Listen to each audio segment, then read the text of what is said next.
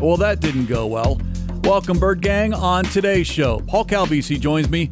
We get his perspective on a 27 0 loss at Cleveland. Nothing went right for the offense. The defense, they played okay.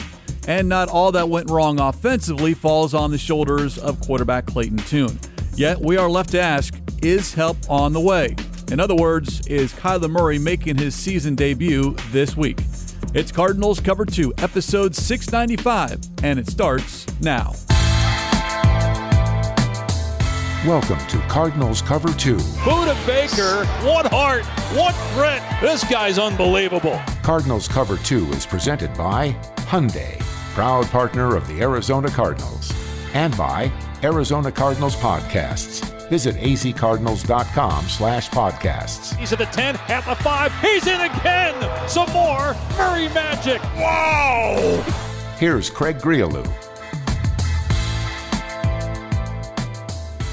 So, where do you want to begin, Paul? How about we begin at the very beginning because I've got to know there was a little bit of a breaking news during the Arizona Cardinals NFL kickoff show because I was informed by our colleague Darren Urban that perhaps Danny Sarek would be on the sideline a little bit more than her typical pregame huddle routine. That was because we were missing a play by play voice. Okay, first off, it's your show. Don't ask me where I want to go. Number two, uh, where was Dave Pasch for the entirety of the pregame and even into the beginning of the actual game broadcast leading up to kickoff? Now, he was there for every single play, thankfully, uh, and the Red Sea was uh, thankful for that, no doubt. But yes, he had a few travel issues. Not all that easy in less than 24 hours to get from Stillwater for Oklahoma, Oklahoma State to Cleveland. He had to leave that morning, and there was a flight delay. And if you want a specific reason why the flight was delayed, there was a busted bathroom. Oh. A lavatory that had to be tended to, and so he sat on the tarmac, and it made for a lot of drama. Then the car service he had lined up apparently the dude bolted because the flight was late. So then he had to take an Uber, and then they wouldn't let him anywhere near because all the exits off the freeway were jammed with fans. And then apparently he had to get through to Brown security to wave him through so he could get anywhere near the perimeter of the stadium. And then he made a mad dash for the press entrance. Yeah, it was segment two when typically we hear Pasch and Wolf talk about the broadcast. Instead, segment one, we heard your voice coming out, but Dave Pasch did give a shout out to Brown Security, Cardinals personnel as well to get them up into the booth just in time for kickoff. Though you wonder, would have been better for Dave Pasch, maybe for a lot of us, to be stuck on a tarmac and waiting as opposed to be in attendance and watch what we watched a 27 nothing shutout loss to the Browns. Yeah, that was an all-time struggle. There's no doubt about it. And we didn't have great expectations, but I don't think we expected that sort of futility either. Nothing worked. They couldn't get anything rolling. And if you want more evidence that a game is won or lost at the line of scrimmage, this was a really good case study because the Cardinals that offensive line could not keep the quarterback clean. They couldn't create any running lanes. That Cleveland Browns top ranked defense displayed exactly why it was number one in so many different categories. It was a dominant performance. Number one in total yards, number one in passing yards, number one on third down, number one opponent completion percentage. Those were the numbers for the Cleveland Browns going in to week nine. Coming out of week nine, not only a shutout win for the Browns, but the Cardinals 58 net offensive yards, 17 net passing yards, 41 net rushing yards. Fewest total yards by a Cardinals team since 1955 when the franchise Paul was still in Chicago. It reminded me a lot of the era between Kurt Warner and Carson Palmer, where you had some really epic, inept performances by offenses where the quarterback just was not equipped. Whether it was the Max Hall days or the playoff loss 2014 at Carolina with Ryan Lindley, I think that's a good comparison. You brought that up. 78 total yards in that loss. That's what it felt like. You, you know, you're going against Luke Kuechly and Thomas Davis in that Carolina defense in the playoffs in the you know terrible weather on the road, and you just didn't feel like you could move the football. And then the first fatal mistake was enough to lose the game. And when Ryan Lindley threw a couple of picks to Luke Kuechly in that game, game over. And so in this case, you, know, you turn the ball over, and what was it? They only ran five plays in Cleveland territory. Six total. I went back and looked Okay. this morning. Six total plays run in Browns territory, and the further furthest they got in Cleveland territory was the Browns' 40 yard line. So the moment that Deshaun Watson connected on the 59 yarder to Amari Cooper and then later a 48 yarder, that just felt like a couple of kill shots that you could not overcome when they were able to flip the field like that and then cash in those deep shots. And it was remarkable watching Deshaun Watson. He was so inaccurate. It was so ugly on the short and intermediate passes. Then for him to throw up those two balls that were, especially that second one, in stride against double coverage where Amari Cooper had a step. Uh, once again, that violates Jonathan Gannon's rule. Do not let the opponent's best player beat you. And Amari Cooper did it. Not to the degree a Ja'Marr Chase did, not to the degree maybe a Cooper Kupp did, but it was enough in this game where you couldn't generate any offense. Whether you watched it on TV or listened to the broadcast, there were several times listening to Pasch and Wolfley, even at halftime, 13 nothing. The offense could do nothing. At that point, the Cardinals had only run two plays in Browns territory. Yet you're only down two scores because the defense is keeping you in the ball game. To your point, Deshaun Watson wasn't doing anything. The ground game of the Browns wasn't doing anything. The defense played okay, but well enough to keep you in that game until that fumble, the strip sack, another turnover, and the Browns capitalize with a Deshaun Watson to David Njoku touchdown to make it 20 to nothing. Eight minutes to go in the third quarter. At that point, okay, it's hard enough to get in the red zone and score one touchdown. Now you need three touchdowns, and with Clayton Tune and that offensive line, it was just not going to happen. It's not. And the team needs to believe in the quarterback. Team needs to believe in the offense's ability to score. And by the second half, it was apparent it wasn't going to happen. Now, did the defense play flawlessly? Eh, hey, they only gave up what 2.8 yards a carry. Season best defensively. Yep. Number two running attack, the Cleveland Browns. Uh, so that was good, but in the red zone, they allowed three of four to end up in the end zone. 326 total yards. Okay, that's respectable. But again, Deshaun Watson was really off much of the game, especially in those short passes. And then you had zero takeaways. And this was a Cleveland offense that had given the ball away 17 times. They led the NFL with 17 turnovers. You can generate a single takeaway. That would have gone a long way, obviously, especially against an inaccurate Deshaun Watson. It was interesting. I heard a couple of Cleveland sports radio guys after the game, and their theory was that because all week Deshaun Watson had heard, oh, geez, is he going to have enough zip on the ball? Is he going to have enough velocity on the ball? What's the shoulder like? A lot of speculation. Could he throw the ball outside the numbers? Could he throw the ball downfield? Well, not only did he answer those questions, especially in the deep shots, but maybe he victimized himself on the short passing game, especially in the first half, where so many of those balls were just nosedives into the turf behind a receiver because maybe he was overthrowing the ball. Maybe he was throwing fastballs when he needed a little touch because maybe he was dead set on proving everyone wrong. No, I got the velo on this cannon. I can still throw the ball, and it might have worked to his own detriment because he didn't have much touch on the ball, especially those short completions. You mentioned the two big plays by Deshaun Watson 49 and 59 yards to Amari Cooper. Okay. Outside of those two throws, Watson was 17 of 28 for 111 yards. That's less than four yards per passing attempt. So, again, was the defense great? No, but they were good enough. And it comes back down to what we've been talking about now for the last five games, including when Josh Dobbs was your quarterback, and that is the lack of a passing game, a deep ball threat on offense. And does it all fall on the quarterback? No, but when you are the quarterback, you're the head of the snake. You're going to get all of the credit, all of the blame. And for a first career start, it was not a good first impression by Clayton Tune. But again, no James Conner, no Emari Demercado, no Michael Wilson, no Zach Ertz. Your offensive line is playing with its third different starting left guard. Then you lose DJ Humphries and Will Hernandez in the second half to injuries. It was a recipe for disaster, and that is with a capital D. Yeah, and he didn't get much luck either. He, he didn't get Deshaun Watson's luck when that's second and nine from the 11, and he rockets a ball off the helmet of Dante Stills, and it ends up in the arms of Amari Cooper for that 11 yard touchdown pass. So he didn't have any luck like that or good fortune. At the same time, I, from what I could tell, the Browns were up. They were in the face of the receivers, and the Cardinals knew that going in. They were going to have to beat press man. That Jim Schwartz was going to, even though Jim Schwartz was much more aggressive and exotic maybe earlier in his career. With this Browns defense, he has enough talent that he doesn't always dial it up. He just lets the talent win out. In this game, I think he did show quite a few different looks to a rookie quarterback. Makes sense. The old kitchen sink game plan. You know, let's let's let's do a little bit of everything and make him think. And when he thinks, it'll slow down. And even Clayton Tune and head coach Jonathan Gannon after the game, I asked him, "What do you think your rookie quarterback learned from this game, from this outing, from his debut in a regular season game?" He just said the speed of the game. At times, it looked awful fast for a Clayton Tune. There's there's no doubt about that. And to your point about the lack of a downfield passing game, again, he didn't have much time. He, he basically was a one read guy, and either he got swarmed or he was looking to bolt the pocket.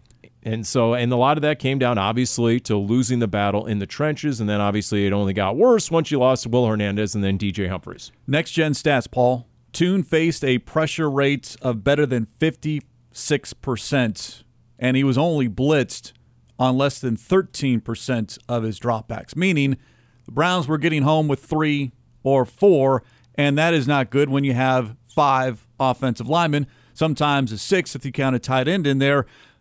Cardinals on that offensive line were not winning their one-on-one matchups.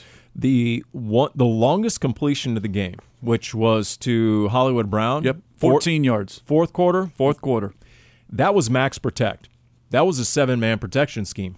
And at that moment, yeah, I think we all sort of said to ourselves, wow, maybe that should have been an adjustment earlier in the game.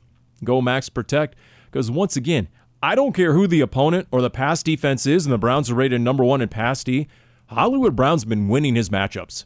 So, you know, whether you want to throw bracket coverage on them because it's max protect and a defense, you allow a defense to do that in terms of the matchups, but that worked.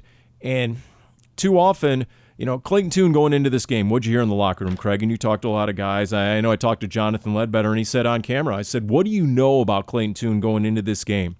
Dots. Dots. The dude is accurate.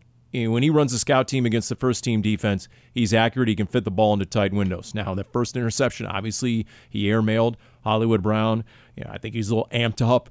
You know, there he is, all the intensity and the adrenaline flowing of his first NFL regular season game. And but by the fourth quarter, he had settled down maybe just a little bit. That if you would have gone max protect earlier in the game, maybe just maybe his accuracy would have surfaced a little bit more. We'll never know. And you were banged up, and by the end of the game, Kelvin Beachum's playing left tackle, and you had one guy left who hadn't played at all in the uh, on that sideline. So you were in a dire situation when it came to depth. It didn't start okay for Clayton Tune. I mean, his first pass attempt, Trey McBride, 12 yards. The very next play, Keaontay Ingram, an 11 yard run. But that opening drive ends in a punt. And then from there, it went downhill. So there was at least a good bit of a, a good start, a decent enough start. And then you wonder, okay, did the Browns go back and look at the film, the the, the pictures, and go, this is what the Cardinals are going to do with the rookie quarterback? It seems very vanilla.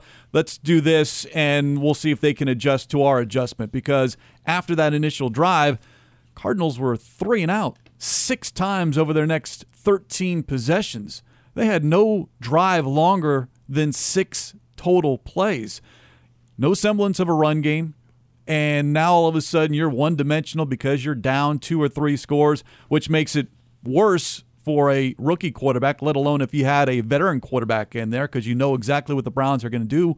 It just, I, I, and we was talking with this with Rob Fredrickson on Cardinal Talk on Sunday because there were a lot of fans that wanted to see Clayton Tune. They had seen enough of Josh Dobbs. They were ready to turn the page. Okay, I get that. And okay, whether on the road, Cleveland defense, okay. But how do you judge what we saw out of Clayton Tune, given everything that he didn't have at his disposal as far as personnel and the protection? Yes, a lot falls on his shoulders, but not all of it falls on his shoulders. When he's the leading rusher with 28 yards on five carries, that's a problem. When you're three running back rotation, every single running back averaged less than one yard per carry that's a problem. When the Browns defense had 10 tackles for loss, that just illustrates how the game was played behind the line of scrimmage for the Cardinals offense. There was too much penetration, too much dominance up front by that Browns defensive line. And you got a rookie quarterback making his debut. The degree of difficulty was off the charts. There's no question about it. At the same time, how much of that is on the quarterback, period, whether you're a rookie or not, to get rid of the ball, to make those quick, decisive reads, find the open guy, be able to go past that first read. Too often he looked like he was a one read guy and then looked to bolt the pocket. But again, you know, we cited it, it could have been one of two things for a Clayton Tune in that game. Could have been Will Levis going out there making his NFL debut like he did a couple of weeks ago and he had four touchdown passes and no picks. Or you could have been the rookie who was picked one spot after Clayton Tune, Dorian Thompson Robinson for those same Browns, who in week four had three picks, four sacks, and a passer rating of 25.3, total yards 166. So it's one or the other, usually. I mean, it was usually a polarizing, you know, effort out of a rookie quarterback making his first ever, you know, uh, debut. And, you know, they, I can't tell you how frustrated they were at the offensive pass interference against Hollywood Brown. Everyone saw the video. It was glaring. It was darn near criminal. It was so inept, that call. And that was maybe his best pass of the game. You know, you think about it, that was where he actually layered that ball in and found Rondale Moore. And that was a chunk throw, and it would have got the Cardinals a little bit of momentum and got them on the other side of Cleveland of the 50 yard line, and it was all wiped out. And now you're behind the sticks to boot. And the coaching staff was furious, unlike I've seen them to date they were absolutely be out of their minds with anger at that call, especially because it was right in front of the Cardinals sideline. It was right there. Everyone could see it. It was a non-call. There was no infraction. So we'll see it. Obviously, the Cardinals are going to cement that to the league. Will anything happen of consequence? No. Absolutely not.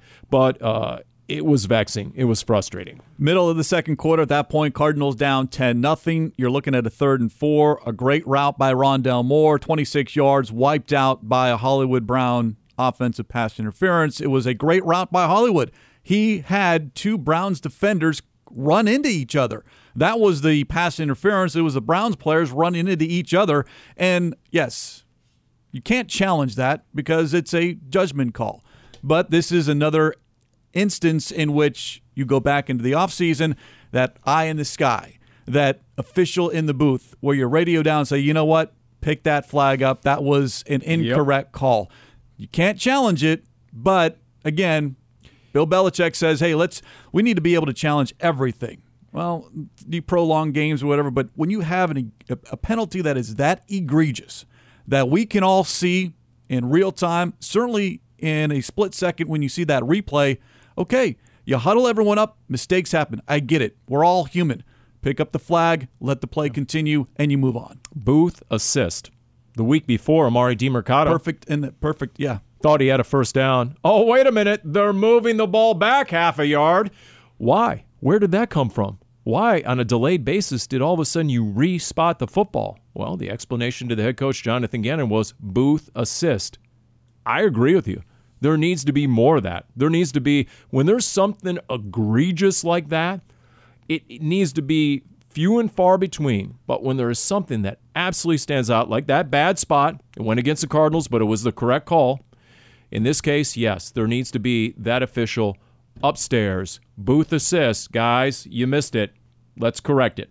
Get it right. Nothing is as, is as important in the NFL and sports as getting it right. It's why we have video replay and other technology assisting the officials, all in the interest in the name of getting it right. Did not get right, and the Cardinals did not get right. 27 nothing the final. Now the big question is, Paul, which I'm going to pose to you is okay, what happens this week? Home game, week 10, Atlanta Falcons. The window closes on Wednesday, November 8th. Kyler Murray, a decision needs to be made. He needs to be added to the 53 man roster. If not, his season is done. Now, you add him doesn't mean he's playing on Sunday. You can certainly make him inactive. But here's what I'm hoping happens this week. Either Monday afternoon at 2:45 or Wednesday morning at 10 a.m. The next two times we hear from Jonathan Gannon, who post game you asked the question. He was asked by reporters in Cleveland as well. Was not thinking at that moment about Kyler Murray and whether or not to answer that question, which I get. Post game, fine. But what I don't want to have happen is what we've seen now all season long, where we do not know. fans deserve to know, especially this week, especially after what happened on Sunday. Is it Kyler Murray or is it not Kyler Murray? Make the decision early in the week. Don't wait this out, not until Friday, Saturday evening. Adam Schefter, Ian Rapoport with that late night tweet, and we all find out Sunday morning. Make that decision known either Monday or Wednesday morning. Well, the old Clint Eastwood line, I forget the movie, deserves got nothing to do with it. that is true. So I, I don't know if we can use the word deserve. Now, obviously, the Red Sea, uh, they've earned it. And you know what? It would be exciting. It would be like hitting the big red reset button. Kyler Murray's back. It feels like the start of a new season. We don't know that as of this recording. When will we know that?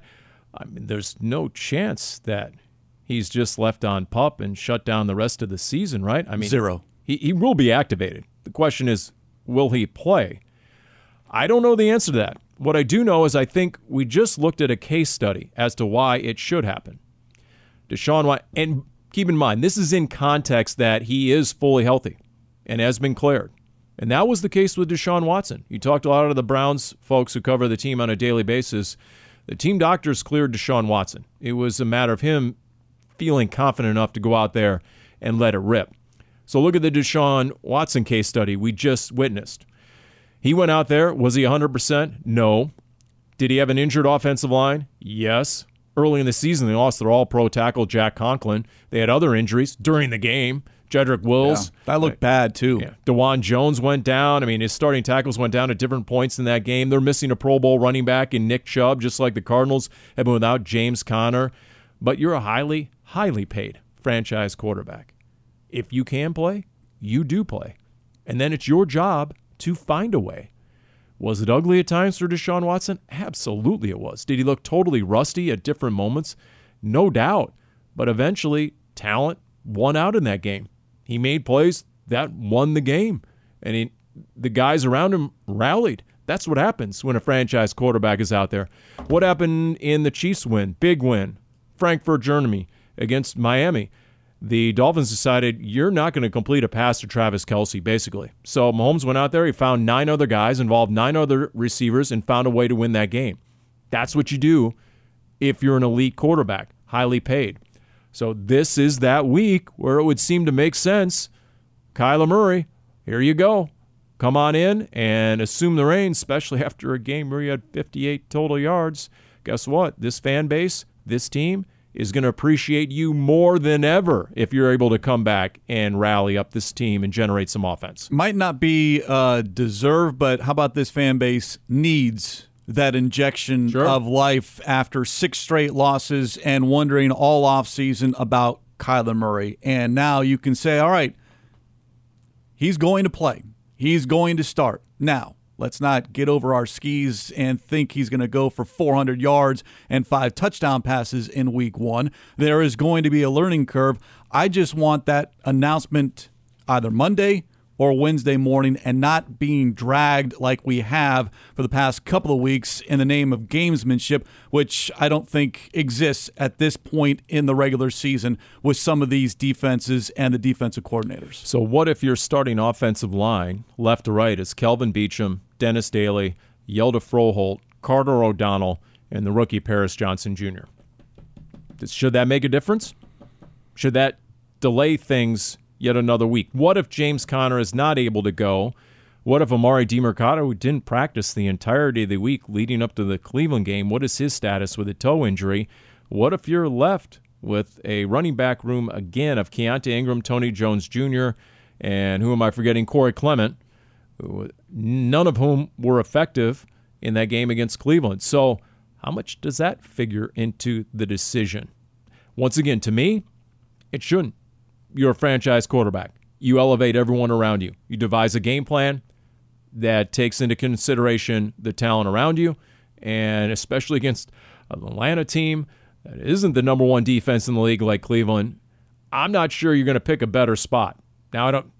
If you can play, you should play. I don't care who the opponent is, but in this case, uh, if you're trying to account for the opponent, well, then this is the week. And if you have to, you change things a little bit. Yeah, we always talk about being under center, but perhaps if Kyler Murray is not quite 100% comfortable and confident in that aspect within this offense, then okay, you play a little bit more shotgun and you tailor to what the quarterback does best. That's what we've heard from Jonathan Gannon and Drew Petzing when you had three, four quarterbacks in that room. We're going to tailor to what these guys do best. And if Kyler can give you on a scale of one to 10, he's right now at a six. Okay, well, that's better than anything else you have in that quarterback room. And right, at, you're at level six, this is what he's comfortable with. This is what we're comfortable with. And then you move forward. And then each week you add to that level. At some point, you only get so much out of practice, right? I mean, you're wearing a non contact jersey. At some point, you got to rip the band aid off. You got to get back into a regular season game. What did Garrett Williams say? He hadn't played football in a year. Uh, but at some point, you're not playing football in practice. You're not tackling full go. So you have to go in there, got to experience it. And it was a wild roller coaster ride his debut at Seattle. Even included a big splash, splash play in the interception. He got a lot better against Baltimore, graded out a lot higher. It's just the way it goes. There's only one way to get better at football, and that is to play football. And anybody in that locker room will tell you you can only simulate football so much, especially in the regular season. And even when you are playing an exhibition game like in August, you see how different it is for a Clayton Tune. So there's only one way to get better at regular season football, and that is to play regular season football. Glad you brought up Garrett Williams. As I take a look at the final defensive stats, one pass defense by the Cardinals defense, and that was by Garrett Williams, who went to that fine institution in upstate New York. Yeah, I'm going to drop Syracuse University once again because that's what I can do here on Cardinals Cover 2, presented by Hyundai, proud partner of the Arizona Cardinals. Again, some flashes defensively. As a whole, this was this is a game, Paul, to where as Cotton Fitzsimmons, longtime Suns head coach oh, and Suns employee, would say, we're just going to flush it and not even bother and just move on to the next game, the next practice, and say, you know what, that's behind us. We're opening up a new door. It's a new week. What do you got here in week 10? Well, Garrett Williams, you know what? I'm totally on board with Garrett Williams and that triangle that Nick Rallis talks about of Budda Baker, Jalen Thompson, and then the nickel corner now, Garrett Williams. That is something that you can definitely build around going forward. There's no doubt. That is definitely a foundation piece right there. Although I, I got a lot of blowback in Cardinals Underground. You've heard of the Bermuda Triangle. I was trying to nickname it the Buddha Triangle. But then you're singling out one of the three. I know. It needs some work. I'll figure it out. But I, I like where you're yeah. going. I, I yeah. like the premise. We just need to brainstorm a little bit more off of that. Here's where I'm going with this. Despite your stumping for the Syracuse alum Garrett Williams, he is not winning this week's Angry Bird Award. It is being given to, as outstanding as I thought Budda Baker was, he was victimized part of that big deep shot towards uh, the end right there. You know, he can't play a perfect game, but he stood out with 10 tackles. Uh, he was flying all around the field. He made some touchdown saving tackles. But you know what I'm going with? Big 95. Leki Fotu who had five tackles from that nose position. He had half a sack. He had two tackles for loss. He had a quarterback hit. He was a problem throughout that game. And that run game for the Browns that came in number two overall in rushing did not wreck that game. I thought Leki Fotu with Jonathan Ledbetter and Dante Stills right behind him, that was really and we talked to Jonathan Ledbetter after the game. He's an outstanding interview, and I, he's one of those guys who really is evolving in one of the voices in that locker room. But for this game this week, our Angry Bird Award winner for the most hellacious play or player goes to Big Leki Fotu. I like it, and I like what that defensive line was able to do against that Cleveland Browns rushing attack. And then you throw in the fact that Kevin Strong left that game for a little while, and then all of a sudden you have to figure out a rotation. But Dante Stills, sixth round draft pick out of West Virginia, yes, Ron Wolfley's alma mater. Here's someone second straight week with a TFL, who has seen his play time increase. And now all of a sudden, as you look ahead, whether it's next week or next season, you found something there, I think, in a young player who has taken advantage of the snaps, taken advantage of the fact that LJ Collier is done, Carlos Watkins is done, and it's that next man up mentality. What do you do when you get that tap on the shoulder and say, kid, go in there? Well, he's producing it's the opportunity that they need to really embrace. I mean, think about if you played for, oh, I don't know, the San Francisco 49ers. Think of the talent they have on that defensive front, right? If you put the Niners defensive front into a draft with a Cardinals defensive front, how many Niners players would GMs take before they took a single Cardinals player? That's how loaded the 49ers are. So at this point, guess what? You're looking for dudes that are going to exceed expectations. And I think these are the sort of reps, especially for a Dante Stills and Aleki Fotu is in a contract year, if I'm not mistaken. Yep. You know, th- this is a critical stretch right here, and those guys keep balling. Doesn't matter what's on the scoreboard; those guys keep bringing it. And at times, the rotation gets real thin, and they're logging a lot of snaps. And guess what? Time of possession was lopsided, 36 to 24, basically. So those there were times those guys came to the sideline and they were gassed. Yet another reason why they get the Angry Bird Award. Defense on the field for 73 total snaps, and you brought it up almost 13 more minutes on the field than their counterparts on offense. By the way, you bring up the 49ers. Did you know that they were big winners in the NFC West this past week? Explain that, please. They were on a bye. They were on a bye. They did not win, but they did not lose. The rest of the division, not only did they lose, they did not look good. Wow. Cardinals 27 nothing. Seahawks 37 to 3 at Baltimore. Rams Ouch. 20 to 3 at Green Bay. So yeah, the 49ers big winners in week 9.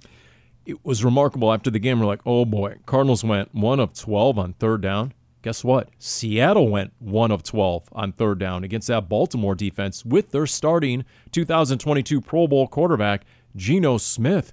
They somehow went one for 12 on third down. It wasn't no stinking rookie making his debut that led to that sort of futility. So, man, did Baltimore whip up on the Seahawks in that game. In fact, Baltimore's just, and Cincinnati have feasted on the NFC West this year. I know Cincinnati's 4 0 against the division. By the way, the Cardinals played the Ravens better than the Seahawks Yep. played the Ravens on Sunday. No doubt. No doubt about it. And and now you get look, you still have some games on this Cardinal schedule. You, you still have to go on the road to Pittsburgh and complete that AFC North. You still have to go to Philadelphia. Don't You know- forget about Chicago, Paul. All these nice, warm Yep. weather cities that you get to visit in the month of December. I'm talking about teams instead of necessarily uh, venues. And then you have Houston in a couple of weeks. All of a sudden, what CJ Stroud did, five touchdown passes. Wow, that's uh, that was unexpected, and that is so disappointing for the Cardinals when it comes to their first round draft pick. What CJ Stroud right now is doing, pulling the trigger for the Houston Texans. Yeah, the Texans are not helping the Cardinals. They are four and four. They'll be, or the Cardinals will be in Houston on November 19th, November nineteenth. But again, this week it's Atlanta State Farm Stadium. Two oh five is the kickoff. Nine thirty pregame coverage begins on the Arizona Cardinals radio network. It has not been a good twenty four hours for the Cardinals, but I do want to end this on a positive note, Paul. And again, give you the shout out because you were prepared to step in and fill the shoes of Dave Pasch, which you were did once before earlier this season. But a lot of inside baseball here, you do also, in addition to the Angry Bird, you are in possession of another animal, and that would be the dinosaur, which amongst our content and creative team has our weekly in-house award, and you were singled out for your work last week. And now I have to pay it forward. Yes, you do. So I have a, I, I'm I'm t minus eleven minutes till I have to figure out who gets the award. Okay, let's hash this out. Do we have 30 seconds? Sure. Okay, so here, let's weigh in on this. I'm thinking, just between us here in the studio, thinking about Darren Urban. Thinking about Darren Urban. It's not easy when you have a losing team to go in, talk to guys on the record. You still have stories to pursue. You still have angles to write, and you have quotes to obtain. And it's not easy. Uh, I was in that losing locker room, but my interviews were on air.